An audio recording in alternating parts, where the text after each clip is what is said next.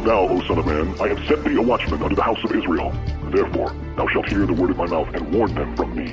Have no fellowship with the unfruitful works of darkness, but rather expose them. Coming to you from an undisclosed location in Middle Tennessee and examining current events from a biblical perspective, this is Bible News Radio with your hosts, Randall and Stacy Harp.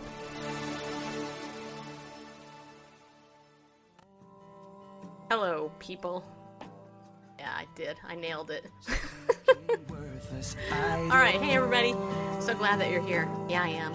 This is John Waller, people. Yeah, it is. This song he actually did about eight, nine years ago, right? Called As for Me and My House. As for me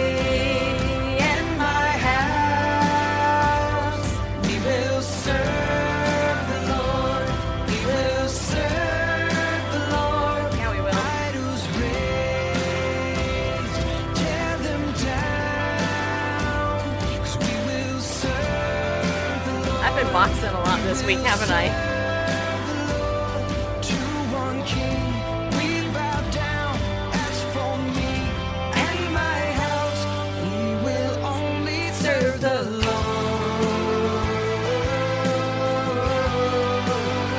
Alright, yeah, we will. Hey, hope you can share this out.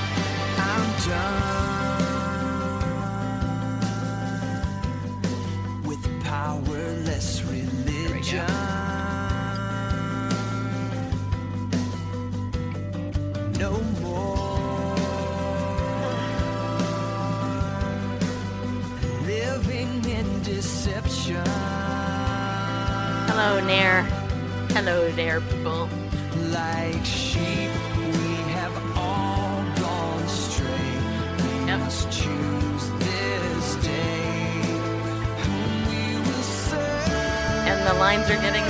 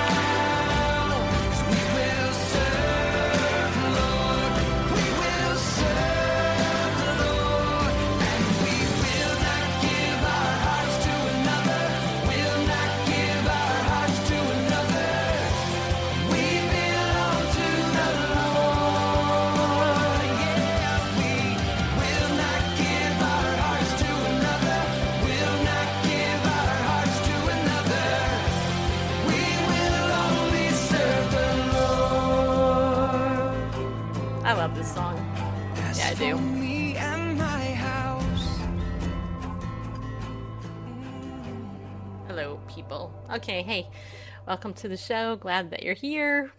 Yeah, I am. Hey, you know what? I got seven hours of sleep last night compared to the five hours the two previous nights. I'm feeling refreshed, people. Yeah, I am. Okay, so here's the thing. Oops, wait a minute. You're like, what? I don't care. Okay, hey, today we have, uh, we're, we're, you know, we're gonna do our Bible study in First Peter, but first we're gonna cover a couple of news stories, and um, I want to tell you about my guest that I'm having on tomorrow afternoon. And just a reminder, everybody, that this is the last week that we're doing the show every week. Every day, I mean. Just so you know, during the week. Uh, in fact, I've gotten a couple of messages with people asking me what the deal is. Why? Why are you? Why are you? Why are you canceling the show? How come you're not, you know, going to be on the show every day? And there's two answers to that. One is money. Two is family. I mean, that's the long and short of it. That's that's really. I mean, one, I don't make enough money to keep doing this every day. Um, I, I can't. I need to make money to pay bills and stuff like that. And two is family. I need to take care of my dad. And yesterday, give you an update first on dad. Yesterday, um, before the show, yeah, it was before the show. Before the show, I I I am I shared with you guys some stuff that that went on. Um, and uh, anyway, long story short, I went and I saw my dad last night because Tuesday, Thursday, and Saturday is when he's supposed to be getting a shower. And uh, I showed up in the evening to, to watch to make sure that he did get a shower, and no one showed up to give him a shower. So yours truly did. Yeah, I did. And I didn't have a problem with it. He's my dad, after all. I'm going to take care of the old geezer because he is my old geezer. Just so you know, he is. I actually call him that, so he doesn't he doesn't mind. That's a term of endearment, people. Don't get upset. anyway, you know, and it was, part of me was Hubert more than anything, because here I am, like Florence Nightingale in disguise, you know. I was like, okay, I gotta look at my dad. You know, just saying, I gotta look at his butt. I'm not real thrilled with that idea, but whatever. I've seen it before, and uh, and you know, I had gotten the at least ordered the stuff you put on, you know, to, to help seal and you know keep moisture out, you know, help help bring healing, and um, and so I'm waiting for the nurse to show up, and I'm like, okay, well, all right, I'm just gonna go down the nurse's station, and I I've noticed the nurses wear gloves, so I thought that's probably a good idea for me as well that I should wear gloves. I went down to the nurse's station. Of course, nobody's there, but there were some gloves sitting there on the desk. So I was like, okay, went and got some gloves, put them on. I walked back like I knew what I was doing, and you know, and talked to my dad. You know, got him got him in the shower, you know, everything. He was he was taking a bath, blah blah, and then, you know, I got a good look at him, took a picture so I could show some people. Uh, pickleball.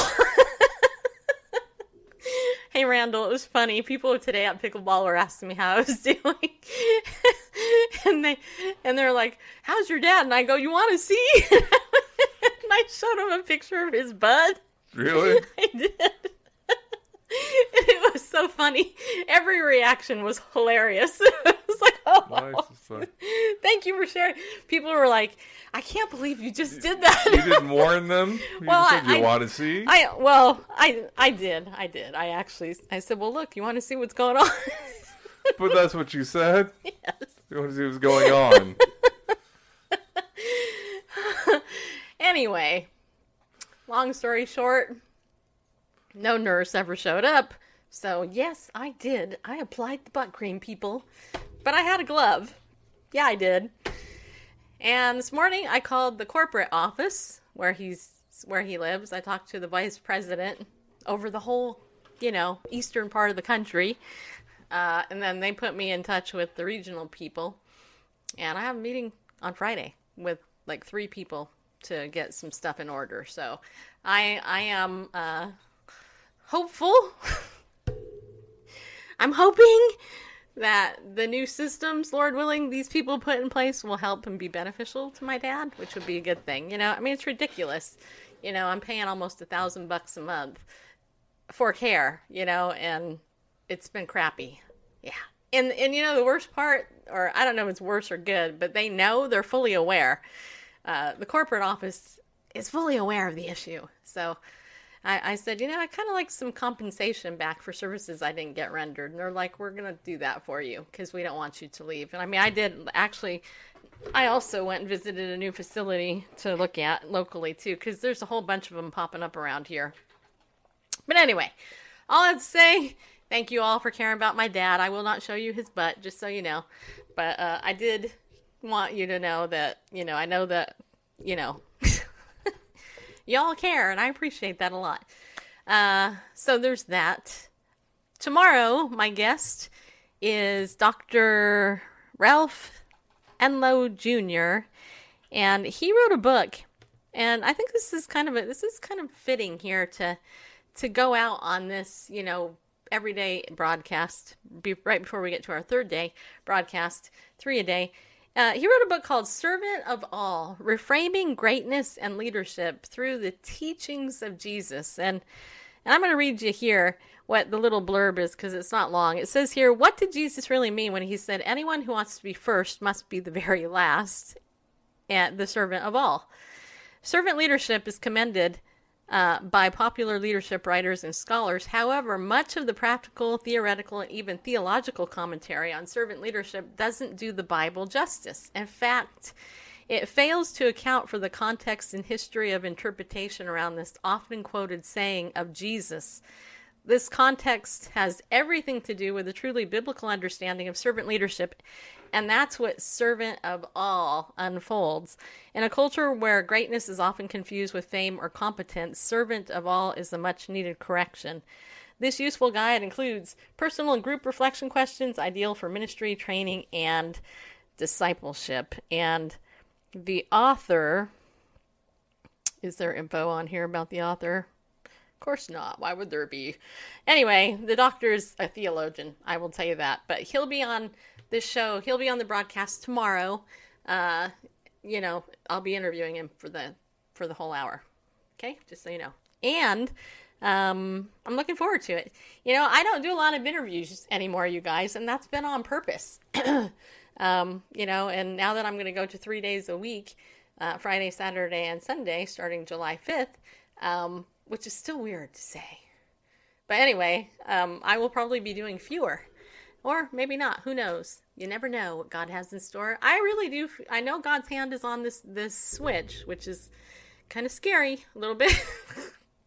I've been doing this show a long time, every day, uh, so it's gonna be weird to have you know some extra time. Uh, but that is you know that is the interview that we're gonna be be doing tomorrow. So I hope you tune into that because I don't just pick anybody on the show to come on the show. Um, and you know I, I pick people that i think are really going to impact uh, you. Hopefully they offer something solid biblically uh, or some type of encouragement. So keep that in mind okay? All right also uh, i was alerted by my church today that three nashville churches hit by burglary and arson uh, this is a, a, a, a an article coming out of the baptist and Reflector. Is that really the name of it? Baptist and Reflector, telling the story of Tennessee Baptists since 1835. Well, I am, I guess, technically a Baptist because I am a member of a Baptist church. I can actually say that. But I don't wear the Baptist label. Usually I kind of see myself as just a simple follower of Christ, and that's about it. You guys know how simple I am, too. Some may say, some may say simple-minded, uh, but anyway, it says here Nashville police are searching for a man who is suspected of breaking into three churches late Tuesday night and early Wednesday morning. The suspect stole several items and set small fires during the break-ins, which occurred at Priest Lake Community Baptist, Crievewood Baptist, and Saint Ignatius Catholic Church, which is not a Baptist church, people. But you know they wanted to lump it in there so don't be writing me and telling me that's not a Baptist church. Blah, blah, blah. Okay, just so you know, I, I, I'm aware. Anyway, it says here uh, both Priest Lake Community and Crievewood are Tennessee Baptist churches. It had to, like, you know, Sean, that was funny. Sean said, repent and be Baptist. that was good. I have to give that to you, Moochie. Yeah, I do. Okay, anyway. WKRN reported that the first break in happened at Crievewood Baptist Church on Hogan Road around 11 p.m. Tuesday. Metro police said the back door of the church was uh, forced open by the suspect, who then went into a classroom, set fire to a cabinet with papers inside, according to WKRN report. Right now, I have a mixture of anger, fear, and sadness in my body, Crievewood Baptist Church Pastor Ray P. Miller said in a statement posted on the church's fa- Facebook page. I also have curiosity as to why our church and what would drive a person to do such a thing. The answer, of course, is sin in the sense of the force in the world. If we take our lesson from Paul, grace then overwhelms sin. That's my prayer that God's grace and compassion would overwhelm the sin of this situation. Well, you don't hear that very often, do you? The Priest Lake Community Baptist Church on Anderson Road was broken into just before midnight. Metro police reported the suspect threw a large rock through a glass door, dragged a trash can into the gymnasium, and lit a fire in it under some curtains. Okay. And it says here, less than two hours later, officers found a door smashed at the St. Ignatius of Antioch Church on Bell Road. The officers found a small fire inside the building, and firefighters were, were able to bring it under control. WKRN reported. Metro Police reported the suspect broke the glass of the front door and took two flat screen TVs, among other things, before he set a fire in the small hallway. In the post on the Crievewood Facebook page, Miller said he received a text message at about 9:45 last night alerting him to the situation. Miller, who is currently in Houston, said he was shocked, saddened, and felt our safety violated by the news. Felt our safety violated by the news. Gotcha. That was an awkward sentence, people, but yes, Yes. I understand there was no comma or something there. Just kind of odd. Whoever wrote that should have reread it. Just saying. yes, we need to feel what we need to feel, he added in the post. We need to submit these feelings to God and ask that God's grace would move into the center of our lives. There you go. Well, as you know, it is a sin sick, fallen world, and it's never an accident when a church is targeted, just so you know. And believe it or not, you guys, there have been a lot of churches targeted in America um, with arson, with terrorist attacks, and some many of them don't go reported. Like they don't, they get like maybe a little blip on the screen with with with news, but most of them don't. And um, that's kind of sad, really, if you think about it. All right, so that's my news.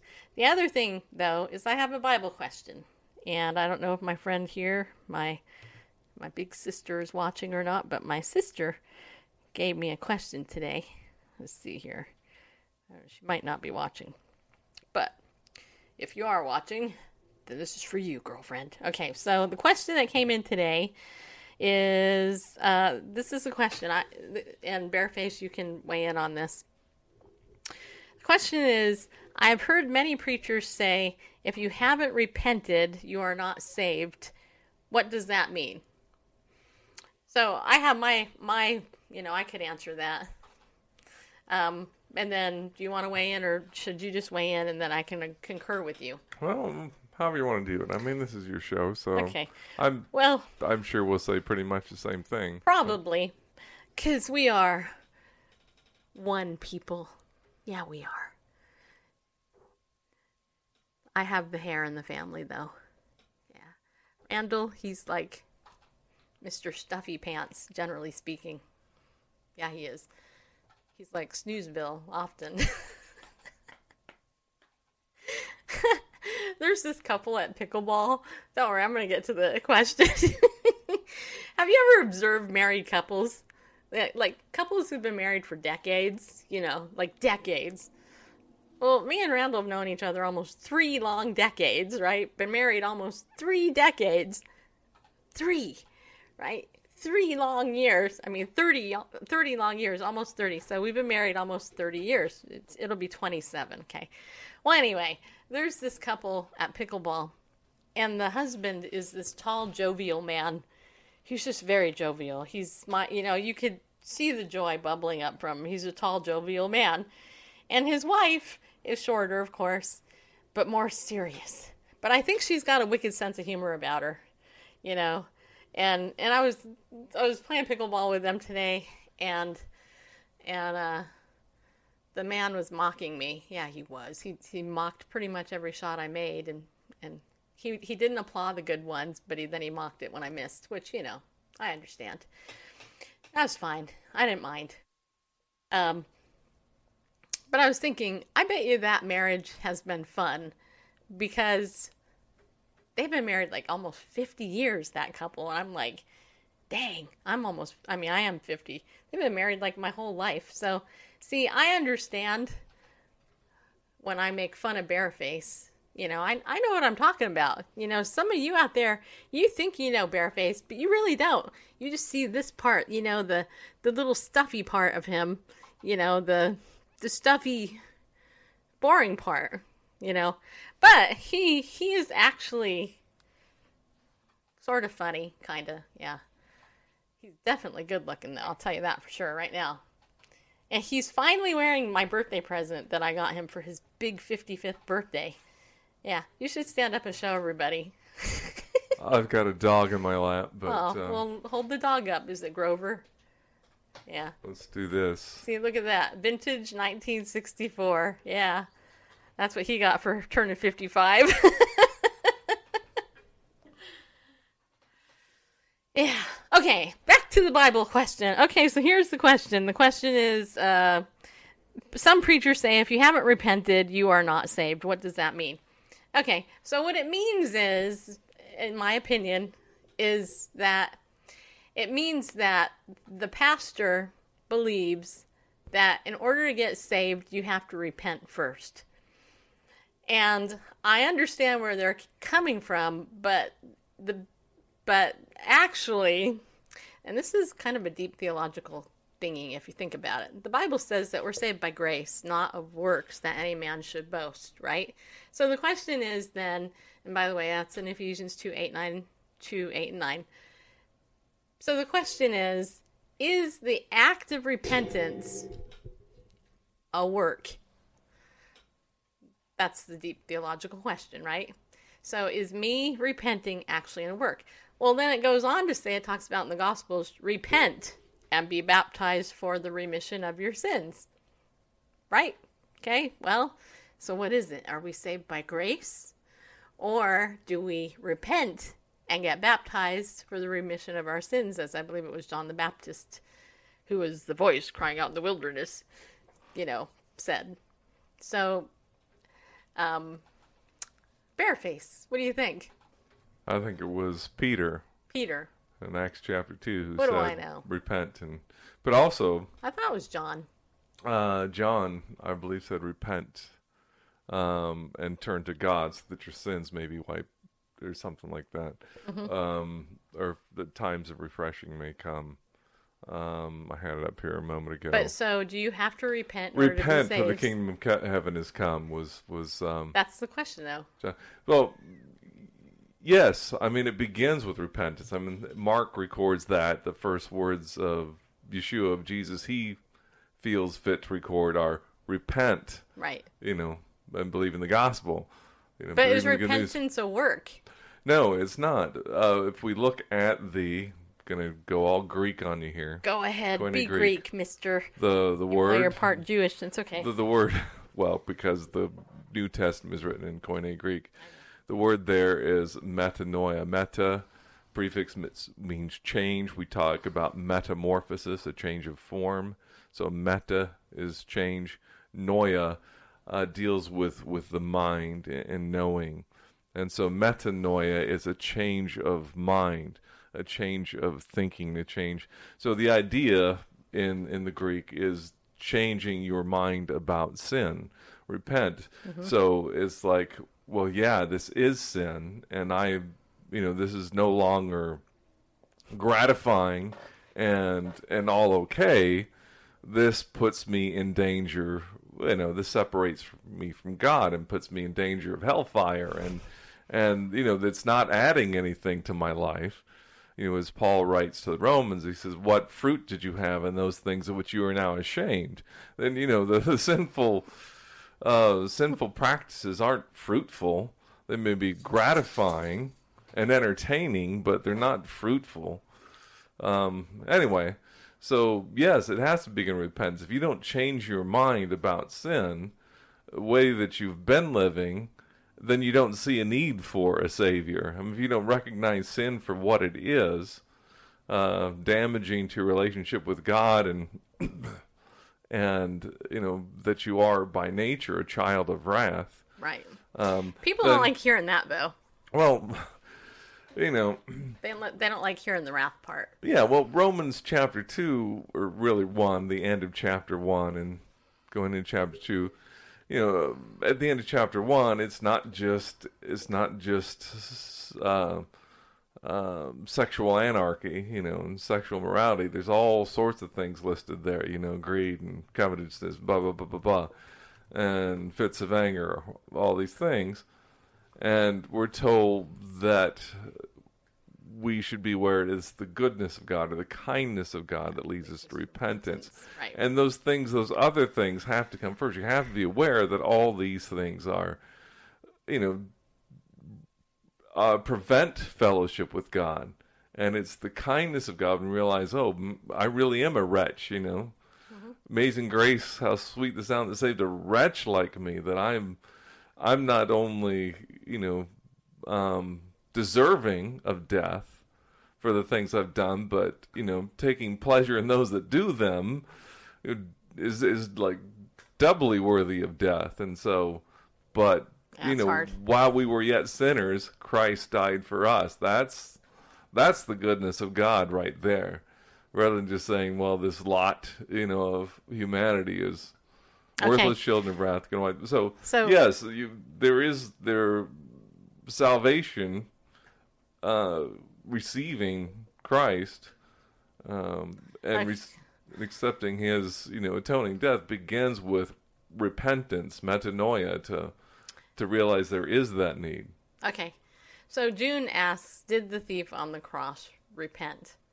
Well, Yes, there's two there were two thieves on the cross. Mm-hmm. Okay? So, or malefactors. I like the.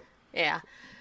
Um, They were criminals. The Well, one didn't obviously, but the Right. one that Jesus said, "Today you will be with me in paradise," clearly Mm. did cuz otherwise the Lord wouldn't have said that to him. yeah. And what were his words to the other criminal? I don't remember. He says, Do you not fear this, you know, depending on your English translation, but do you not fear God? We are suffering justly for what we've done. But this man is, you know, is innocent. Right. And so he recognized, obviously, that he was getting what he deserved and realized that the only hope for him was mercy and grace. He was already getting what he deserved, and he recognized that. That was a right view of sin. Uh, we're getting what we deserved. And Well- then he says, you know, remember me, Lord, when you come into your kingdom. Yeah, let's just talk about sin for just for a mere moment cuz cuz cuz you know, We can and should. we should. yeah, I was thinking about this the other day. I was thinking about how I'm in sales, right? I'm I am a direct salesperson. I'm Yeah, not a am not an expert by any stretch, but Legal Shield is a direct selling company. And it's interesting because uh, I've learned a lot about people. I've learned about myself. Yeah, I have. Hey, I've gone through a lot of therapy, learned a lot about myself in therapy. Tell you what, you learn a lot more being a salesperson. and one thing you learn is how sinful you really are, people. Just so you know, uh, because because um, because the idea of of of selling something, like Vicky always says, if you're selling if if you're not selling to serve, then you're doing it the wrong way. But if you're selling to serve, then you're then you you are you know if your focus is to serve whoever it is you're selling your product or service to, then you're doing it right. But if you're just selling to make a, a quick buck, it's it's different, right? That's why these I the idea of the slimy car salesperson we all we hate it. Yeah, we can't. Yeah, because we know that they're to get a thing, or the slimy real estate agent. You know, we know that they're to get a big fat commission check. they don't really care if we like the house or not. They'll just get us in there, and it's really sad that that perception is there but it is, right? Or me with assisted living. Really? I mean, don't even get me started there. Um, but I was thinking about this, you know, in examining my own heart, right? Because I interact with a lot of people online and offline.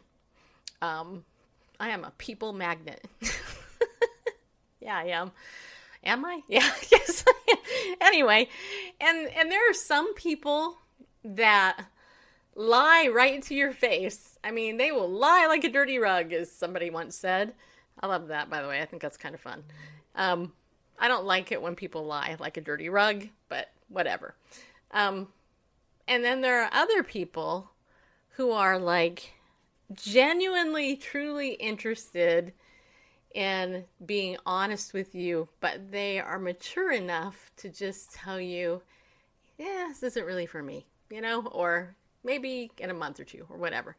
So, and I was thinking about it and I was thinking, isn't it interesting how other people's sin, well, actually, our sin, all of our sins, because I sin all the time, directly impacts everybody else.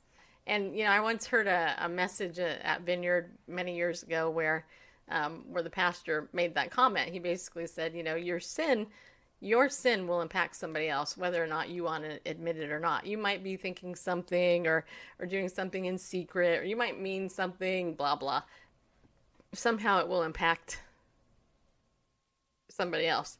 I mean, and I can tell you this right now because there's two people who have blatantly sinned against me in the last month, and their words have impacted me financially because of their lies. Basically, I'm just I'll put it that way. You know, and I was so I was thinking about it. I was thinking, you know, interesting how how that works.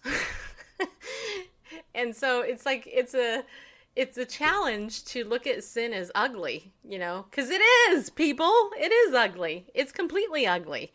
Uh, and yet it's so glorified in our culture, you know, completely glorified. We look at things and, and you know, immorality just as a, a blanket, you know, sin overall. Uh, somebody mentioned Galatians 5 19, which says, Now the works of the flesh are manifest, which are these adultery, fornication, uncleanness, lasciviousness. Goes on to say, idolatry, witchcraft, hatred, variances, emulations, wrath, strife, seditions, heresies, envyings, murders, drunkenness, revel- revelings, and such like of of the which I tell you before, as I have told you in the time past, that they which do such things shall not inherit the kingdom of God.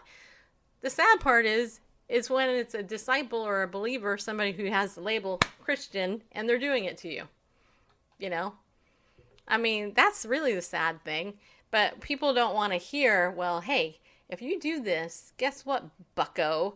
You are not going to inherit the kingdom of God. And yet, that's the biggest deception of our day, especially when it comes to sexual uh, immorality, whether it's adultery, homosexuality, or any that fall under that banner whatsoever.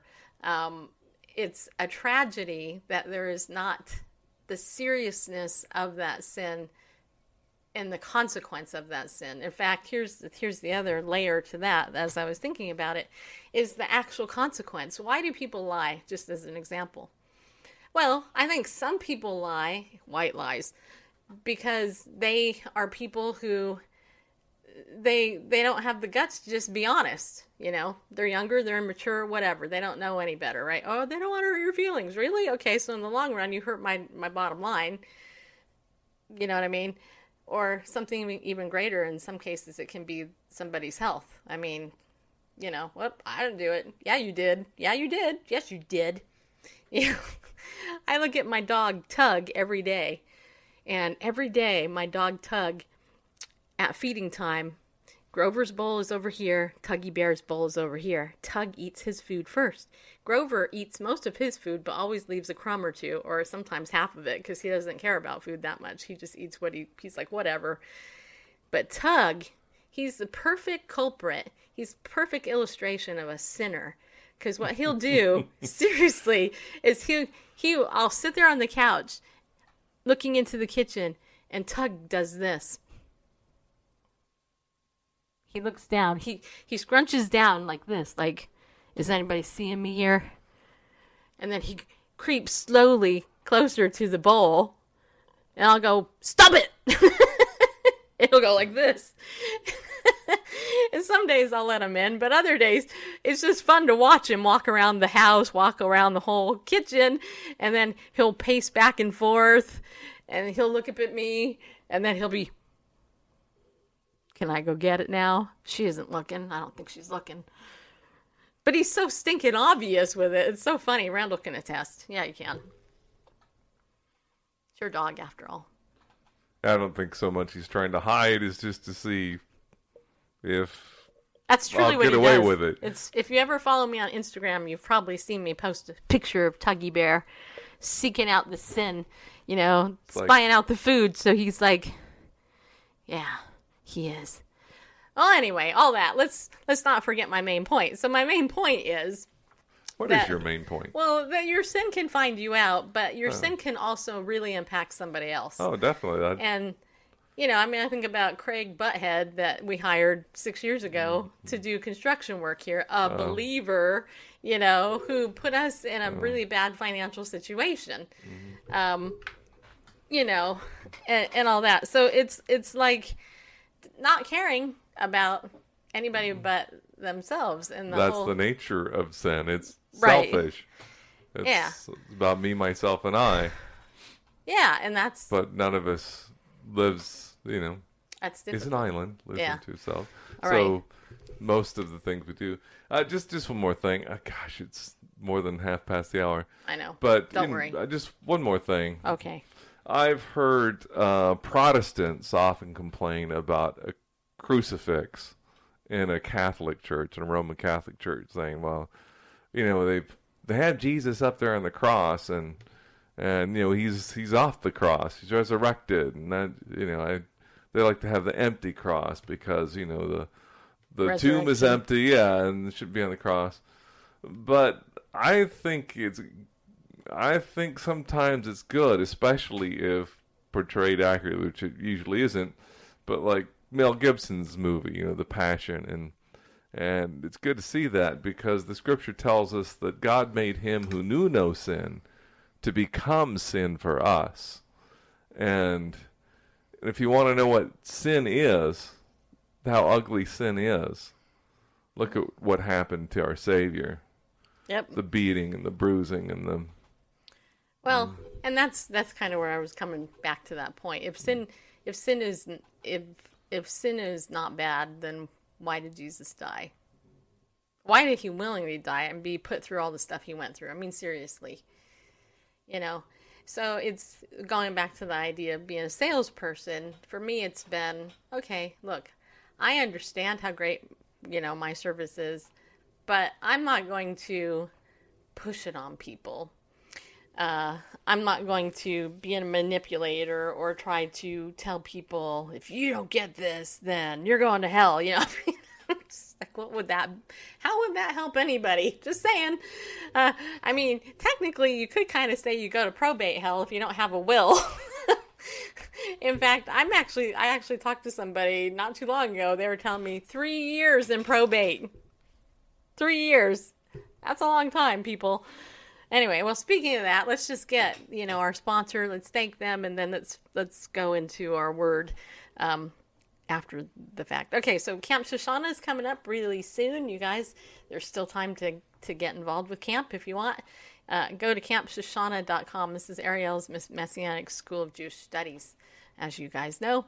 And um, hey, I really hope and pray that some of you could go to this. I really do because I think it would really enhance your spiritual life for sure, and um, it's well worth the investment. And I, let me use that word investment. You know, often people say that they can't spend whatever it is to do whatever it is that they need to do, especially in business. Well, I can't spend a hundred dollars to go to this business conference because, you know, it costs a hundred bucks. But you're forgetting that this is an investment in your business, right? I mean, that going to that conference could encourage you, it could equip you way more worth than a hundred bucks. So you should invest it, and it's a business write off on top of it. It's no different going to this to to Camp Shoshanah the spiritual fruit from that, I, I guarantee you, will change your spiritual walk. I only know that because I've gone through the highlights of the life of Christ from a Messianic Jewish perspective. Changed my life, changed my Christian walk completely.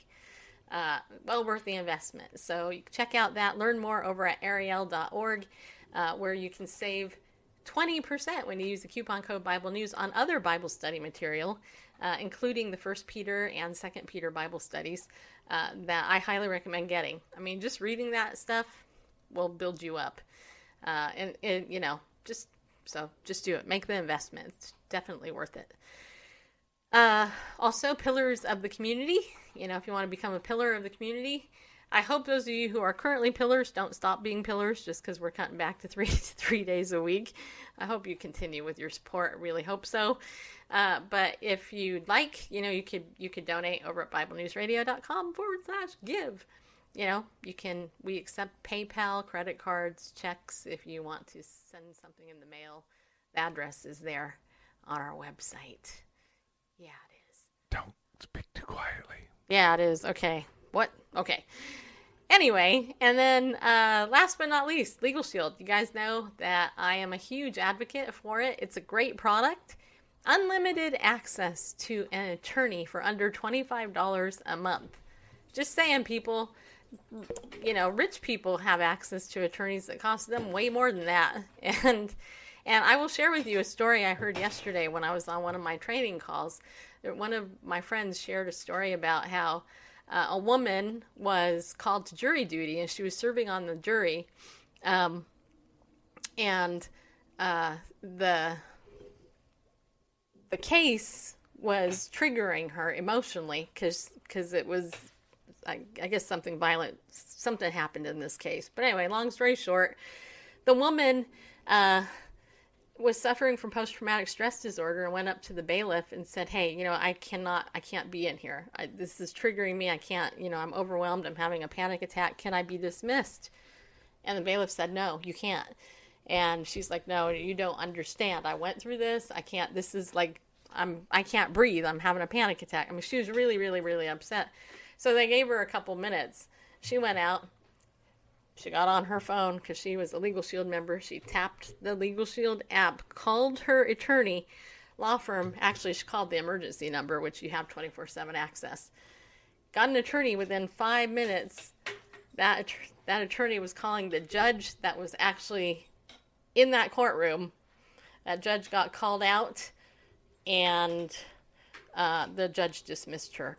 Now, imagine if she didn't have that membership, you know the poor woman would have been traumatized by by by by being there, you know.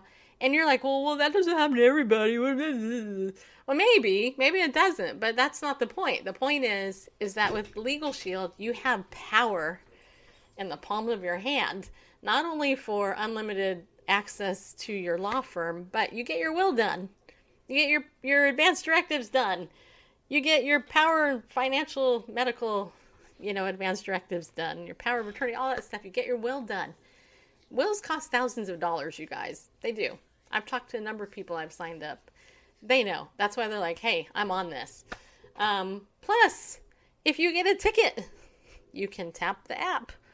And here's the thing in Tennessee, I don't know what your law is in uh, the other states where, where you're at, but I will tell you in Tennessee, July 1st, there's going to be a brand new law and it's going to be like you cannot as a driver even have a cell phone in your hand as a driver in Tennessee.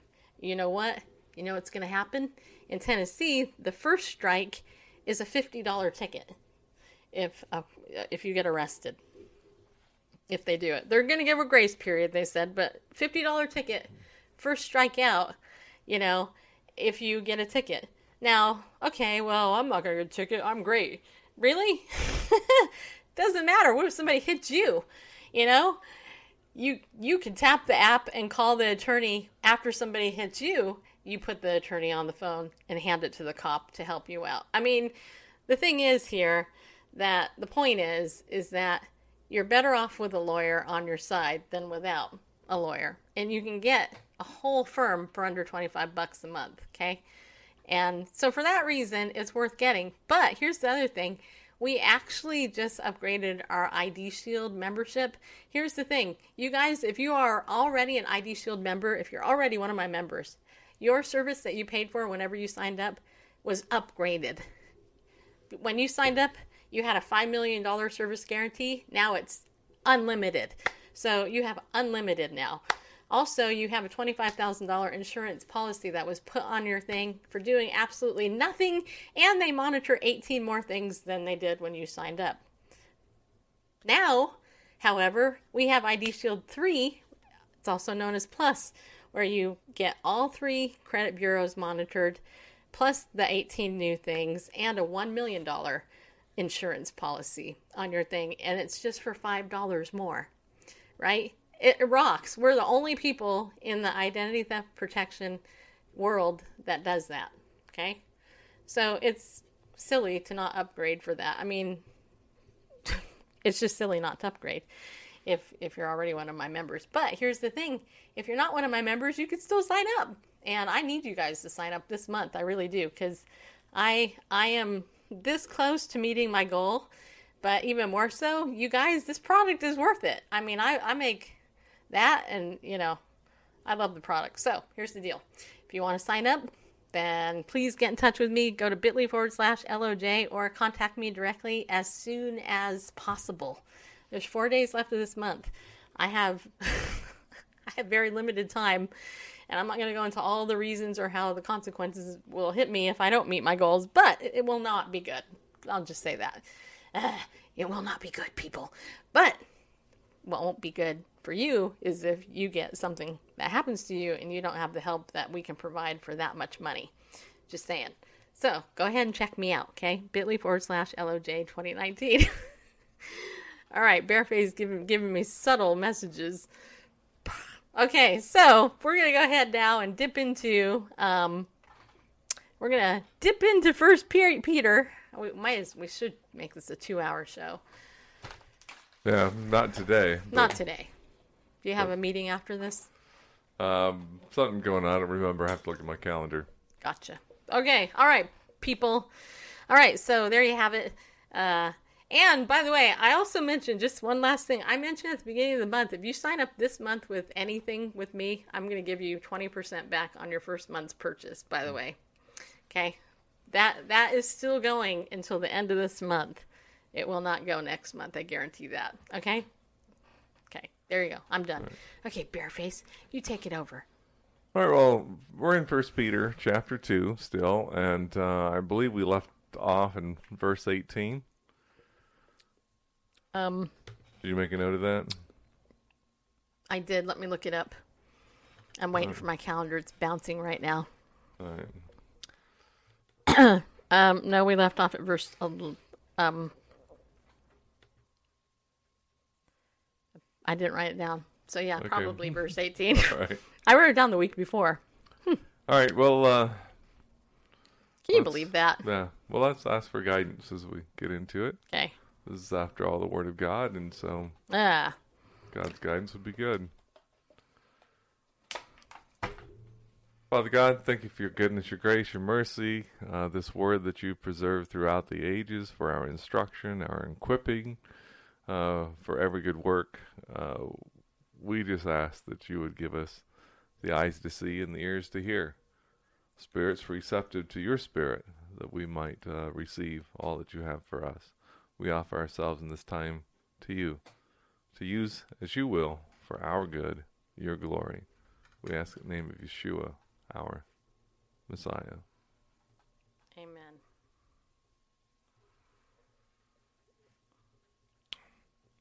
All right, so Wait, there's some questions that came in. Hold on a minute. okay, Okay. Danielle said hi. Hi.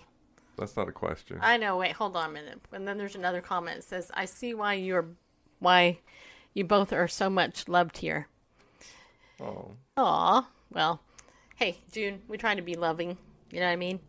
I think a couple people sometimes want to hit me though, but that's okay. Bygones. All right, go ahead. all right. Taking us back here. Okay. All right, you're still on screen, just so you know. Good. I won't pick my nose then. That'd Darn it! good. I was kind of hoping to. All right, all right. So That was a joke, people. Uh, Peter continues to give instruction to these messianic Jews who have been uh, basically exiled from their homeland, you know, due to persecution uh, from their own countrymen uh, as well, know, their own kinsmen, according to flesh, anyway. And, and so they've gone to, they've been dispersed through the Mediterranean world, and chapter 1, verse 1 gives us a list of those places, those Roman provinces where these people have fled, and he's writing to them. So here in chapter 2, um, with, well, not going to give it a whole summary. But at this point, he's given instructions on conduct as they are in these foreign places, you know, these strangers in a strange land, uh, how they ought to conduct themselves because, um, you know, they are witnesses uh, for the kingdom of God, for the messianic kingdom, as followers of Messiah. And so, picking up with that theme in verse 18, we have, uh, and this is the New American Standard Bible because it's Stacy's favorite. Um, That is true. it says, Servants, be submissive to your masters with all respect, not only those who are good and gentle, but also those who are unreasonable. And and the word for servants here, notice like uh, before it talks about being bond slaves, uh, douloi in the Greek. Uh, that's someone serving, you know, willfully after being uh, an indentured servant. The idea is, um, you know, being uh, voluntary. Hey, Bareface, look up. Yeah. Go ahead, look up. Okay. Looking up. Like you got you got to turn your head like like that. Why? Cause I want to do the Brady Bunch thing. See, we're in Oh, boxes. I, I didn't know what you. I'm like, look, I'm looking up. I'm looking at the camera. You wanted me to do this? Yeah. I just thought that was funny. I'm sorry. See, this is how I really am at in-person Bible studies as well. Just so you know. Anyway, anyway, um, hey Annie, thank you for coming in. anyway, the translators did well here. Servants is a different word. That's oikotai in the Greek, from the word oikos, which means house, and oikotai is plural uh, for the type servants. But in um, oik, oikoten, I'm trying to think what the singular would be. Anyway, but but it's talking about uh, household servants, those who you know think about butler, or, you know, or or maid or something like that, in sort of more modern times. Someone who's a household servant, usually, uh, um, you know, someone attached to a household. Uh, they're but they're a servant. They're not. It's not like doulos where it says voluntary service. They're slaves, but someone who would instead of being, you know, working for the the mining company, you know, you're out there in the mines. This is someone working in the house and close to, you know, the the householder. Um, and if you're familiar with the Roman world, I'm not old enough to first know it experientially, but things I've read, just kind of how things were with. There wasn't many. There weren't many householders, and those you know the that were kind of more wealthy anyway and so a, a large percentage of the population like 50% or more in the time of the roman empire especially this time were servants to they made their living by being servants of you know some wealthier person. Anyway. So speaking to those household servants those maids those butlers the the housekeepers the you know whatever uh, he says, "Be submissive to your masters with all respect, not only to who are good and gentle, and and and the word good there is I read a description as being one of the most colorless uh, adjectives in Greek. It's just like English cool. You know, he's cool. It doesn't when it say good, it doesn't necessarily mean that they're you know righteous or you know, but they're good. I mean, he's cool." as compared to the next one, which we get into. Those who are good and gentle, you know, they're they're not psychopaths or anything like the next, but also to those who are unreasonable. And uh, trying to think of the actual word, but it comes from the root uh, uh, scolio, which we talk about scoliosis. It means crooked, means perverse, so warped. You know, not only those who are who cool, you know, it's cool to work for, but also those who are wicked and perverse or just cruel. You know, they're like they're crooked. They're like something's wrong with that. Yeah. Yeah. But but be submissive with all respect. It's like what the heck? You know, yeah. okay, what the, the heck? you know, cool and gentle. Um, um, you know, what's the deal? Why? Well, verse 19 For this finds favor, if for the sake of conscience toward God. A man bears up under sorrows when suffering unjustly. Yeah. Um, you know, it's not about uh, your your rights or your whatever, you know, or making a statement or well, it is making a statement, but it's for the sake of conscience toward God. Uh, whether whatever someone might see from the outside, the reason he's saying to be submissive to your masters with all respect is is for conscience toward God. You know, and so and why is that, you know, good conscience toward God? Well, you know, if if a man bears up under sorrows or woman, you know, the the servant her master bears up under sorrows when suffering unjustly. F- Why? Well, for what credit is there if, when you sin and are harshly treated, you endure it with patience? I mean, if you screw up, you steal from the master, or or you know, take it into you know modern context, your employee somewhere, because you know this idea that uh, your employer owes you something, you know, or it's okay to steal these office supplies or whatever because you work hard enough, or or you know, you come in late or whatever, and and you get busted, and you get a hard time. But if you take it patiently, well, okay, what what, what credit is? well, hats know- off to you. You know what the irony is, though, and this is this is something, and I I'm speaking to this kind of as a um, just aware of what the culture does. You know, it like with Jussie Smollett, who we talked about yesterday, right? Yeah, I'm the victim in all this.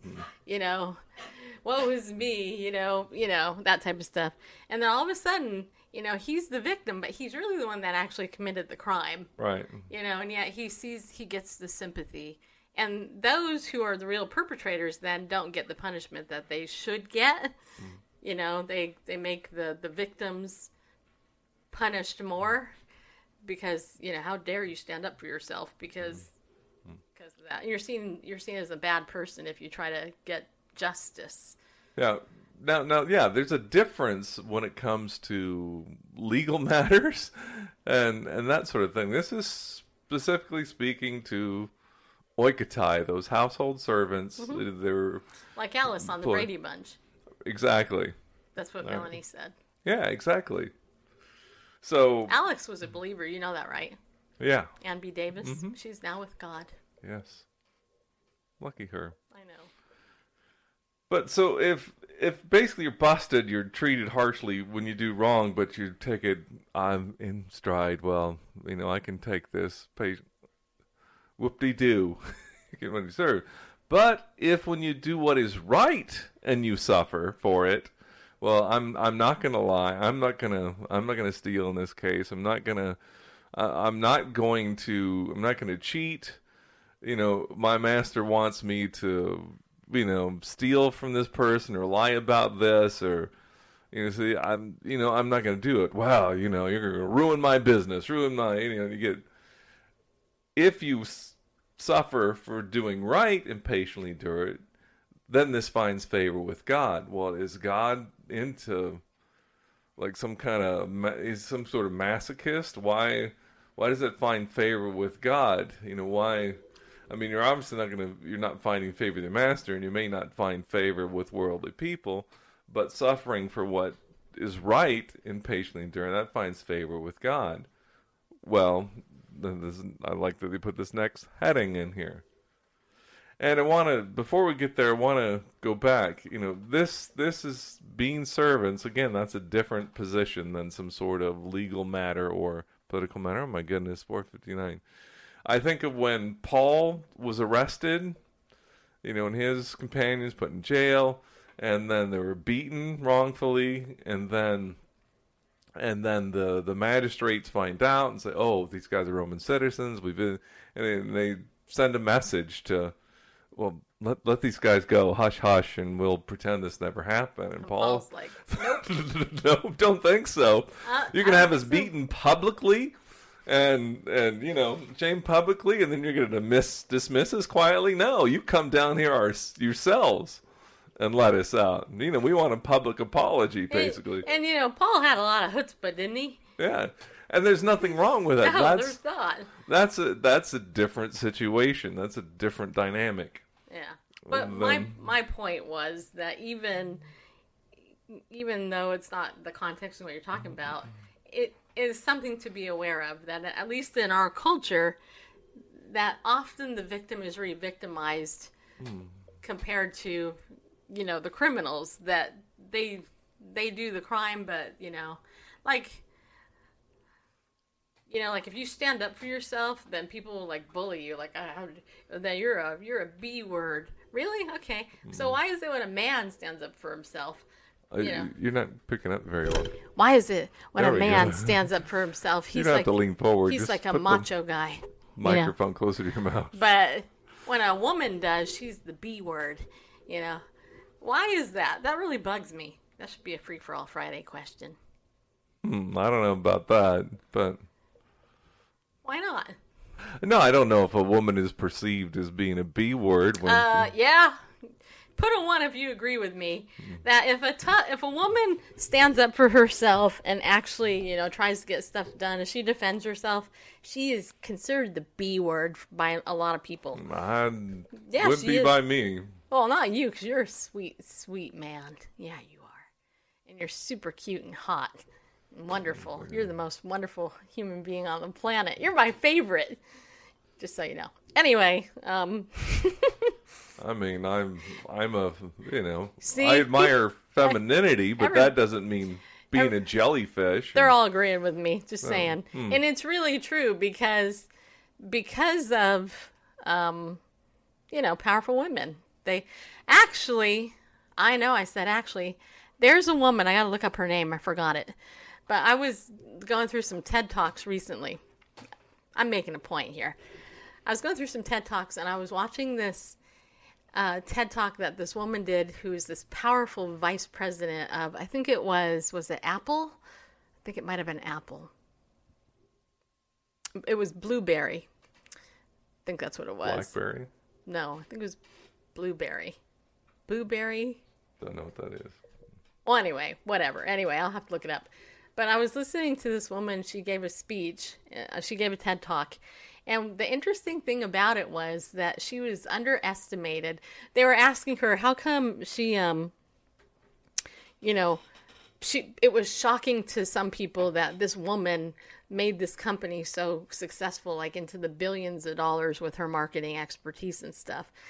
And she basically came back and she said, well, the reason why is because I use both sides of my brain. She didn't say it this way, but it's basically what she was saying. She was basically saying, because I'm an empath and I am, you know, analytical.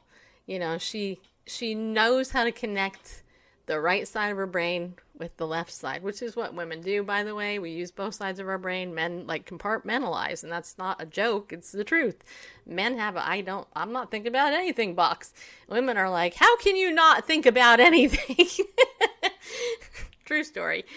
Uh, and it's kind of like, you're lying to me. I used to think bareface was like full of baloney. That's not the word I'm you know, full of, you know, full of poo poo. When he would tell me he wasn't thinking about anything, and I was like, you're such a, you're, you're not telling me the truth. You're lying like a dirty rug, man. Yeah, you are. How could you not think about anything? I don't know. I was just thinking about anything. And I'm like, how can you not think about anything? It's just not possible. And he's like, I'm not thinking about anything. I'm like, how? How is that possible? You're not thinking about anything. And he's like, he isn't. I'm like, I don't get it. Until my therapist explained to me that men and women have different brains. Which then tells Very you good thing. if you, so a transgender individual you will really know what sex they are eh, because if a man transitions to become a woman that man will be able to not think about anything even though mm-hmm. he's pretending to be a woman. Right. because of his brain. Mm-hmm. Yeah. Anyway it, it's called zoning out. Well it, no there's a difference between that and not thinking about anything. Hmm. But you're a guy, Sean, the pawn, the hmm. leprechaun. That's what I used to mm-hmm. call my brother, Sean. He hated that, by the way.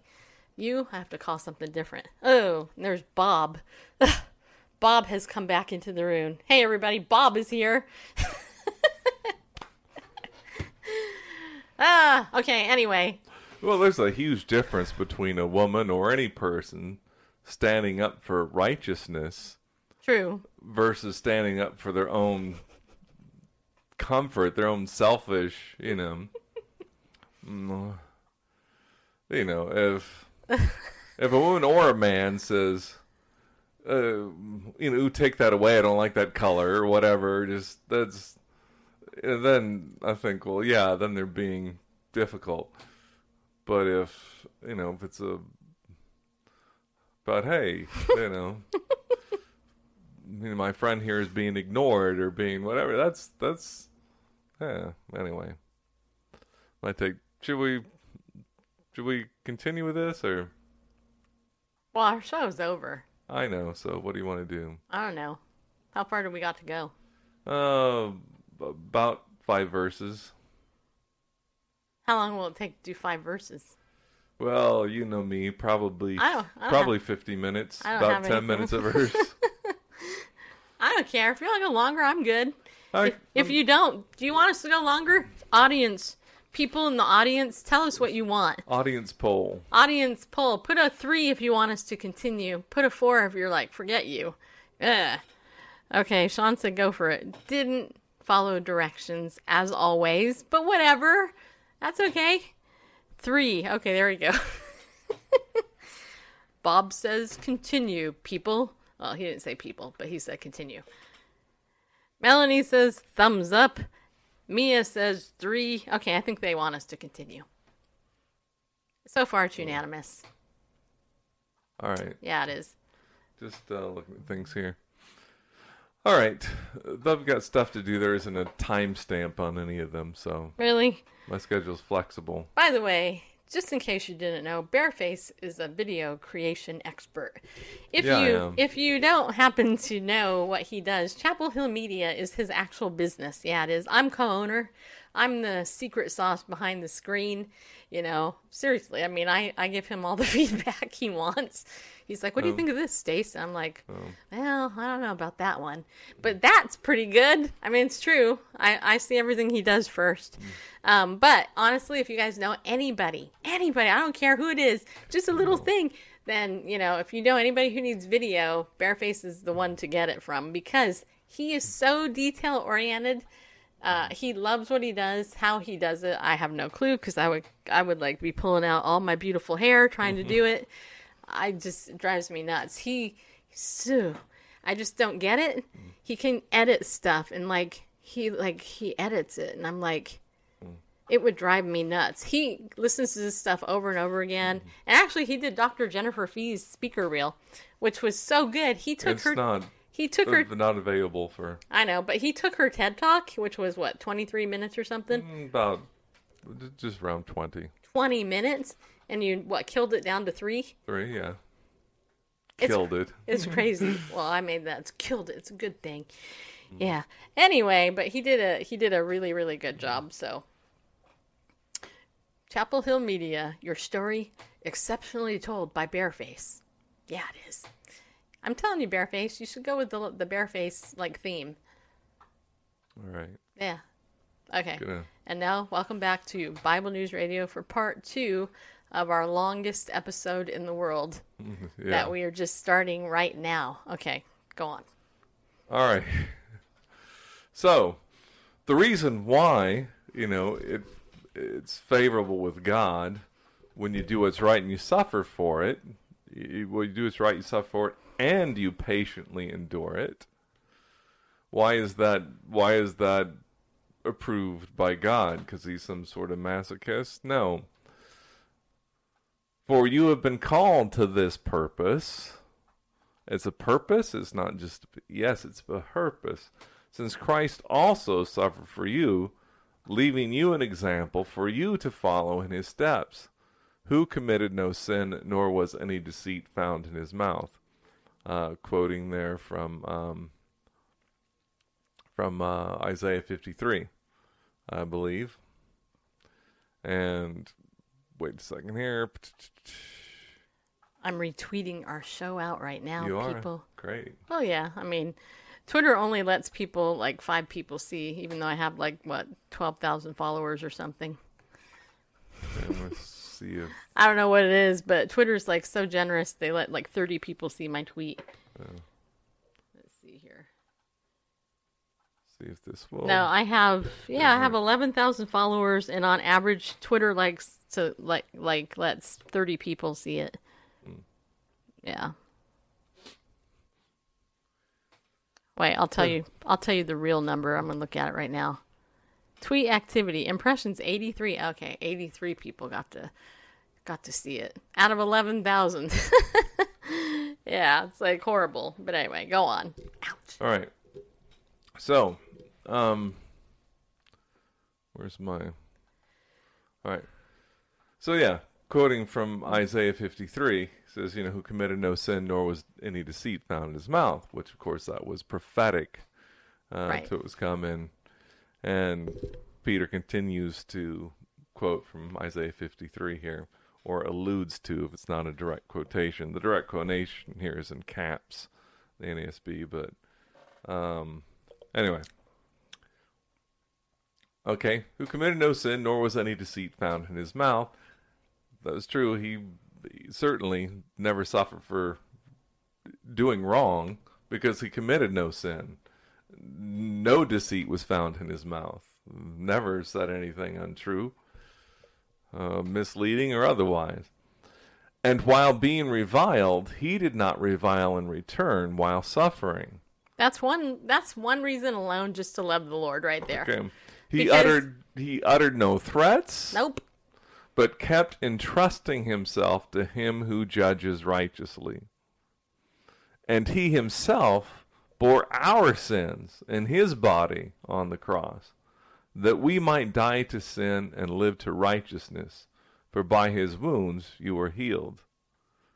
Pastor Tommy talks a lot about that. For you were continually straying like sheep, but now you have returned to the shepherd and guardian of your souls. So we were talking about it earlier. The two criminals crucified on either side of him. He, you know, when being reviled, if you are the Son of God, come off the cross and, you know, save yourself. Yeah. Did not revile in return while suffering. Uh, yeah. Spikes through your hands and out your wrists and then your feet and lashes and all that. While suffering, he uttered no threats, but kept entrusting himself to him who judges righteously. So, and what was the response of one of the criminals? You know, both, we read in the Gospels, both were giving him a hard time. And then when he saw that you know, he said, Father, forgive them, for they know that what they do, hardly a threat, hardly a reviling. And he saw that, you know, he didn't revile in turn, didn't utter threats. What was the response of the one criminal? You know, he has a change of heart. It's like, wow, you know, this must be the Son of God. And, and, you know, we're suffering you know, rightly for what we've done, justly for what we've done. But he's, you know, this man's innocent. And so look at the impact it had there. It resulted in someone's salvation. Uh, you know, a repentance, uh, uh, no, uh, that, um, know, had a mind change of mind about his sin. So when we do what's right and suffer patiently, we patiently endure it. Uh, this finds favor with God because it's it's it's following that example that Christ, the Messiah, you know, gave us, uh, demonstrated for us, and so what a and and you know for them these messianic Jews who, who the epistles directed to, um, you know he's and that's what this ex- is all about. Most of this chapter when he talks about their conduct from from uh, from honoring authority and loving the brethren and servants, you know, and etc. It's it's their conduct among people watching. He talks about your conduct among the Gentiles, and so what what a profound witness that can have uh, to Yeah, bareface. There's five more. There's five more taxi beat charges on our account. isn't that special? Got to figure that out. Yep. Our bank has been hacked. we have had like 40 different charges from this one company on our bank account in the last month and a half. Taking our money. Anyway, Yeah. we're going to have to call the bank. Yeah, we are. I don't know why it's just showing up now, but anyway. Yeah, we'll talk about that. Okay, I just thought I just looked and I was like, oh, great, okay. Anyway. so, well, if we suffer for what's for doing right, we should patiently endure it. Yeah, My favor with God, but it's not. It's not suffering for doing what's right. Um. Anyway, so that that brings us through chapter two. It didn't take another fifty minutes. It took another ten. So the question is, will Randall still do some Bible studies after the change? Yep. Of course, we're going to. I Yeah. mean, that's separately. I don't know. I might do some midweek Well, stuff. what we're doing is, you know, what we're doing is we're we're going to probably do a longer show. That's probably Yeah. what we're going to do. It will probably be maybe 90 minutes. It may be 2 hours. I don't know. We'll see. We'll see how it how it is. You know, we're going to play it by ear, definitely for sure, and we'll definitely be, you know, on. That's good. That's why it's going to be hard, you know. Man, with all my heart, I wish I could do this every single day and get paid for it, you know. I really do. I really, really, really do. It'd be, it would be awesome. You know, if I didn't sell Legal Shield or have to do all this other stuff I do, I'd love it. Be it would be, be awesome to be able to have enough money to support what we do. But it just doesn't seem to be the case at the moment. So, um, but here's the thing, you guys, and this is this is the deal. This show really every day is a Bible study. It's just not going through the Bible that way. I mean, we use the Bible every day on our show. That's kind of the point of the show is to help people look at what's going on through the lens of Scripture with a biblical worldview, so that you understand we don't have anything to worry about. I mean, we, we really, really don't. Um, you know, um, but doing an inductive Bible study, not inductive, but um, expository teaching, which is kind of what this is. Um, you know, that's that's actually something that we really like to do, and you know, we're going to continue to do it, but it might be just not the way that we think. we'll see. I don't know. I don't know, but we are thinking of um, you know, thought of that and you know, uh, Randall's got a book that he's updating. I have a book that I was hoping to have out this month, but I just haven't had time to finish it with with everything with my dad and trying to do everything, you know. So as God leads, yes, he does. So, and God's really been laying somebody on my heart to call, and I'm like, eh, I don't know why I call that person up, but. Uh, But I may as well. I'm gonna call him up. I don't know when. Maybe mm-hmm. tomorrow I'll call him up. He's a millionaire. The guy that he keeps laying on my heart to call, and I'm like, okay, well, I don't know. Yeah, Well, never put off till tomorrow what you can put off until the next day. So yeah. procrastination. Well, that's, that's see, that's the thing. I mean, between our bank account getting continue to get hacked, even though we've replaced the cards twice now. Yeah. I I just logged in to see if we had any money in our checking account. we have less, but not because of something we did. But Ah, what rules you out? I don't know. You are always part of our family, Sean. Yeah, you are. All of you are. Right here. I mean that from the heart of my bottom. I really do. Yeah, I said that on purpose. Oh, a millionaire? Yeah. Well, I actually read a. Ah, I'll, read. Okay. All right, I'll throw this out. Seems we're done with our Bible study. I'll throw this question out to you. Bareface. Well, I already know what Bareface would say because he, he would say the same thing I said. But let's find out what you all would say. Okay, so let's say. Okay, so there was this guy, there was this father who, and this is not a joke. I know you think I'm going to be telling you a joke, but it's not a joke, just so you know. Okay. So there's this father who has two sons, and the two sons, um, he's on his deathbed basically, and the dad says to both the kids, I have something for both of you. Well, but it's your choice. So that's what this is called. It's called the choice. The choice is, you know, I can give you a million dollars right now, or I could give you a penny. But there are some circumstances surrounding both these things. You have to hold the million dollars. Here's the thing if you take the million dollars, you have to hold it for a month. And then at the end of the month, my butler will go ahead and he'll will take care of the situation, however it is that you want to deal with a million bucks. True story. Well, it's not a true story, but it's a parable. But anyway, Go or you could take one penny, and every single day throughout the month, we'll double that that money every day. So, like the first day, you'll get one penny. The second day, you'll get two pennies. Third day, you'll get four pennies. The fifth day, you'll get eight pennies, and so on.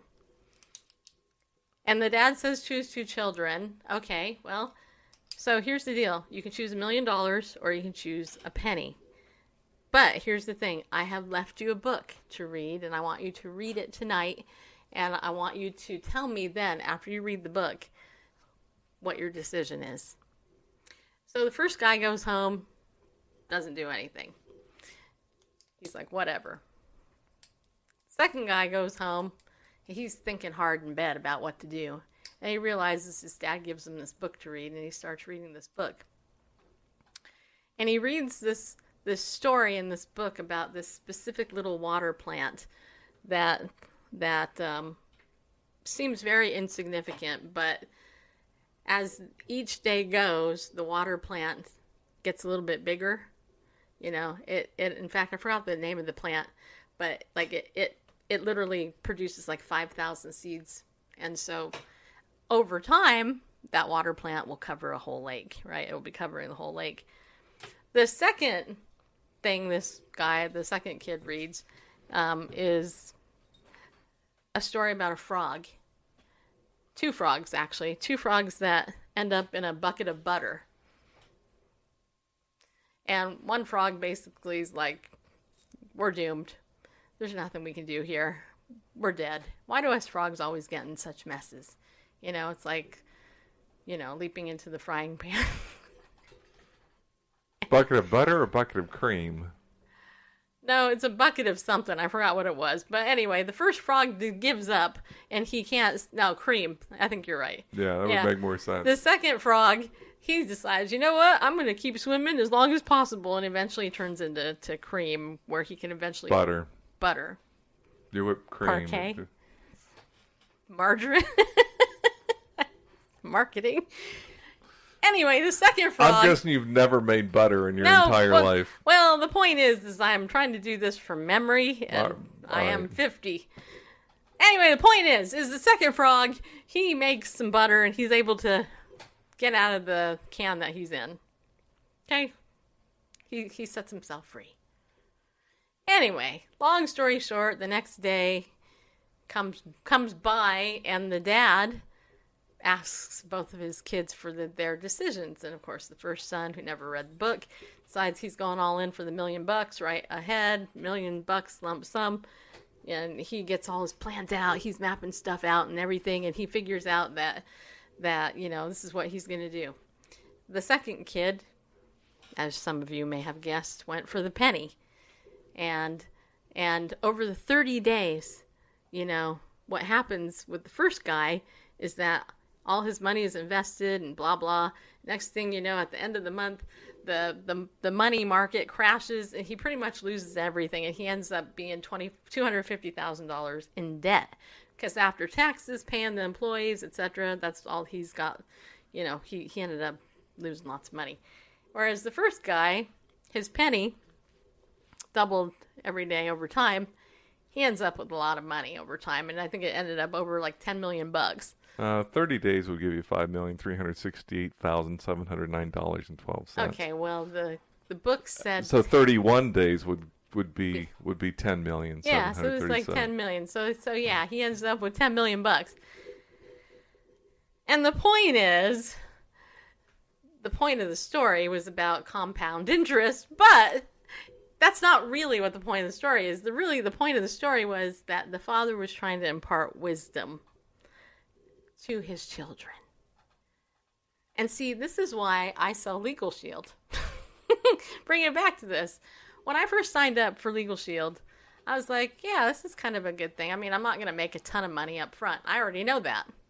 I already know that. I'm not making a lot of money. I might be lucky. Let's see. On the high end, I made seven hundred dollars one month. On the low end, I made I made I don't know sixty.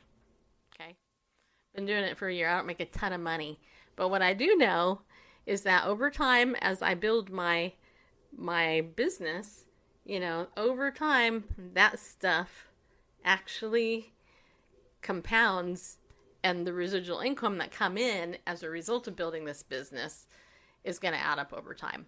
And that's that's you know i mean millionaires are made over time. Anyway there's another story i read and it was the author's mom who who basically he talked about how she was her whole life raising uh, him and his, his siblings on basically a, a working woman's you know single mom's wage. But because she was putting money aside which he didn't know about you know he actually bragged to his mom one day about him being the millionaire next door. And the mom said well that makes two of us. And he's like what? And she's like yeah i have a couple million bucks saved up. You would never know it. And uh anyway and so that's kind of the point. The point is you just you just don't know why you do what you do. But here's the thing. If you do little consistent things consistently that that benefit you you know like reading the bible every day you might think that that doesn't benefit your life right off the bat. But over time you read the bible every day it impacts you. Over time you read and pray every day minister to somebody every day you know it impacts you. Yeah there's this there's this woman named mary at my dad's assisted living. She has no teeth. She's so funny because she'll point it out. I have no teeth. But you know what? She's the funniest person in that whole place because she's like i don't have any teeth and i want to win bingo. She asked me the other day she's like do you like to read? I'm like yeah i read all the time. She's like do you have any extra magazines? Would you please bring me some extra magazines or DVDs or CDs? I love CDs. I love DVDs. I love magazines. I said, well, you know, I just actually subscribed to this magazine called Bird and Blooms. She goes, Bird and Blooms. I love that magazine. I go, you do? She's like, yeah.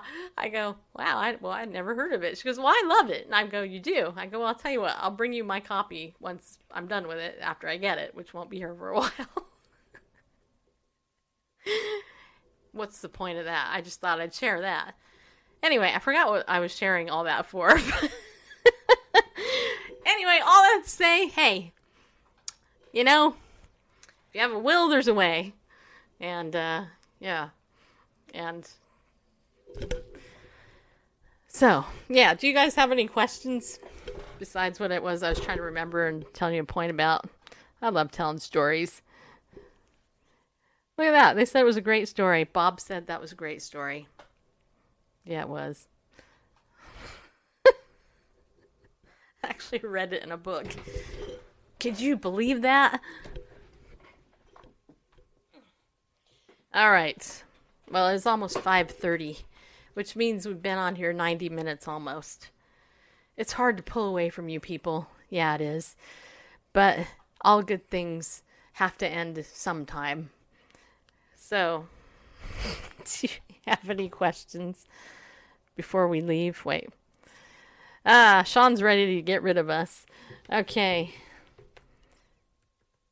I do have a prayer request, and it is a, seri- a serious prayer request. Um, my prayer request for those of you who are watching still is my dad's wallet is all of a sudden missing.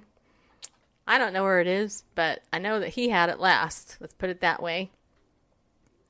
So if you'd pray for that, that I can find it or something, that would be uh, that would be good. Um, I have all of his stuff covered under ident- under my program with ID Shield, so I'm not worried about that part. But it does irritate me that uh, clearly somebody in assisted living either lifted my dad's wallet or somehow it showed up missing somehow. I'm not sure why. Or he just doesn't remember Well, what he did with it. My dad knows where he usually puts his wallet. So Yeah. I looked all over his room last night. I couldn't find it. They, I mean, his, his, um, his, a cross that he used to wear all the time was also stolen at one point too. So, um, yeah. You don't know and it was stolen. I'm pretty sure it was because I have not been able to find it, and my dad doesn't misplace his necklace. I mean, he he he, he puts it on every day. Okay. Okay, good. I'm just looking at my dad's account and make sure no nothing's stolen in there. Fortunately, it's good. Okay. All right, so that is my prayer request, and um, that's it for now. All right, people. All right, people.